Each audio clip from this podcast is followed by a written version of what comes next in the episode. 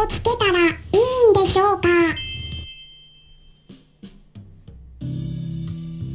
こんにちは。サラホリスティックアニマルクリニックのホリスティック獣医サラです。本ラジオ番組ではペットの一般的な健康に関するお話だけでなく、ホリスティックケアや地球環境、そして私が日頃感じていることや気づきなども含めて様々な内容でイギリスからお届けしております。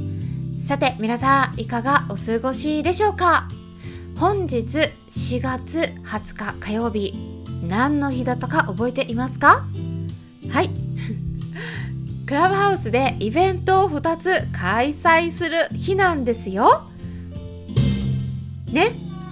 朝のしちじごじゅっぷんからはハワイ在住のアニマルコミュニケーターしおりさんをお呼びして、保護犬保護猫たちのことについてお話ししていただきます。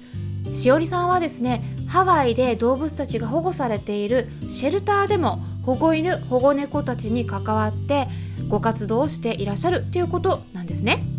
なので、まあ、保護犬とか保護猫たちと会話をするとどんな言葉が返ってくるのかとか、しおりさんがどんな風にいつも話しかけているのかとか、そしてね、保護されている子たちにはね、聞かない方がいい質問もあるみたいなんですね。なのでまあそのあたりのこといろいろお伺いしていきたいと考えているんですがね、まあそうすることで保護されたワンちゃんとか猫ちゃんたちの気持ちに少しでも寄り添って近づくことができるのではないかなと思うんですね。で、最終的には私たちがどんな風に彼らと関わっていってあげるのが、その本人にとって、うん、ワンちゃん猫ちゃんたちにとって一番いいのか、少しでもねヒントを得られたらいいなと思っています。まあ、しおりさんからのねお話はですね、何度ですね、今回いっかいめになるんですが、さんかいに分けてお話ししてもらえることになったんですね。はい、すごいです。なので今回だけでなくシリーズとして他にあとにかいも開催します。ついでにですね、日程についてもう少し詳しくお伝えしますと、次回はですね、来週しがつにじゅうはちにちの水曜日朝しちじごじゅっぷんからになります。えー、時間はね今日と同じなんですね。しちじごじゅっぷん朝ですね。うん、でその次回はペットの看病についてお話お伺いするのと、その次はですね、まあ、ちょっと間を入れまして、今度ごがつようかの土曜日夕方のよじじゅっぷんからもペットロスについてお話ししてもらいます。はい、ですからさんかいぜひですね皆さんクラブハウスのルームの方に遊びに来てください。そしてですね、本日夜のじゅうじからもイベントがありまして、こちらはですねペットフードに詳しいチーピンパパ先生とうんちとフードのお話をします。はい、まあ、うんちって言ってもねいろんなネタがあると思うんですが、今回はですね、まあ、食粉についてお話ししていければと思うんですね。っていうのもちょっとね昨日チーピンパパ先生とちょっとお話ししたんですけれどもね、食粉っていうのは漢字にもじで食べるという漢字に糞便の糞という漢字ふたつ合わせて食粉と読むんですが、これはですね便を食べてしまうことですね。このご相談がね結構多いということだったんですね。なので、まあ、食粉についてどうしたらいいかっていうね内容もお話ししていく予定になりました。そしてね、まああのー、結構ねこの便を食べてしまうということも問題なんですが、その他にもね、まあ、フードによってどんな風にうんちが変わっていくのか、まあ、だいぶ変わりますよ。ですから皆さんね、飼い主さんとしてはですね、まあ結構簡単にチェックできる項目がうんちになるんですね。でそれどういううんちをしてるのかっていうのを想像しながらぜひね聞いていただければと思うんですね。どんなうんちがベストなのかとかね、いろいろお話ししていきます。ということで本日はねイベントが盛りだくさんなので先にお伝えしたところだったんですけれども、今回はペットと人との違いについてお話ししていきたいと思います。まあペットのケアをしていく上でね、ぜひ知っておいた方がいい概念になるんです。これペットと人との違いですから、最後まで聞いてもらって参考にしてもらえたらなと思います。皆さんはね、パッと思い浮かぶものありますか？ペットと人との違い、特にケアをしていく上で、世話をしていく上で、あと看病とかでね、重要なことなんです。まずですね、ペット、動物たちは言語を使うことができないんですね。ここがね、すごく大きな違いになるんです。だからですね、病気の発見が遅れることがすっごくすっごくすっごく多いです。本当に多いです。例えばですね、具体的にお伝えしますと、私たち人間だったら実際に嘔吐する前、吐く前ですねの段階で、まず最初にあーなんか気持ち悪いなっていう胃腸の不快感を感じることがあったり、あとはなんかお腹にガスがたまるみたいな、ゴロゴロ言うとか膨満感が出るとか、あとはなんか胸焼けとも言われるような、こうみぞおちのあたりがなんかじりじり焼けるような痛みを感じることがあったりして、でそしてそれが続いてもっともっとひどくなってくると、そこで実際に吐くっていうような流れがありますね。まあ、症状にはですね、段階があるんです。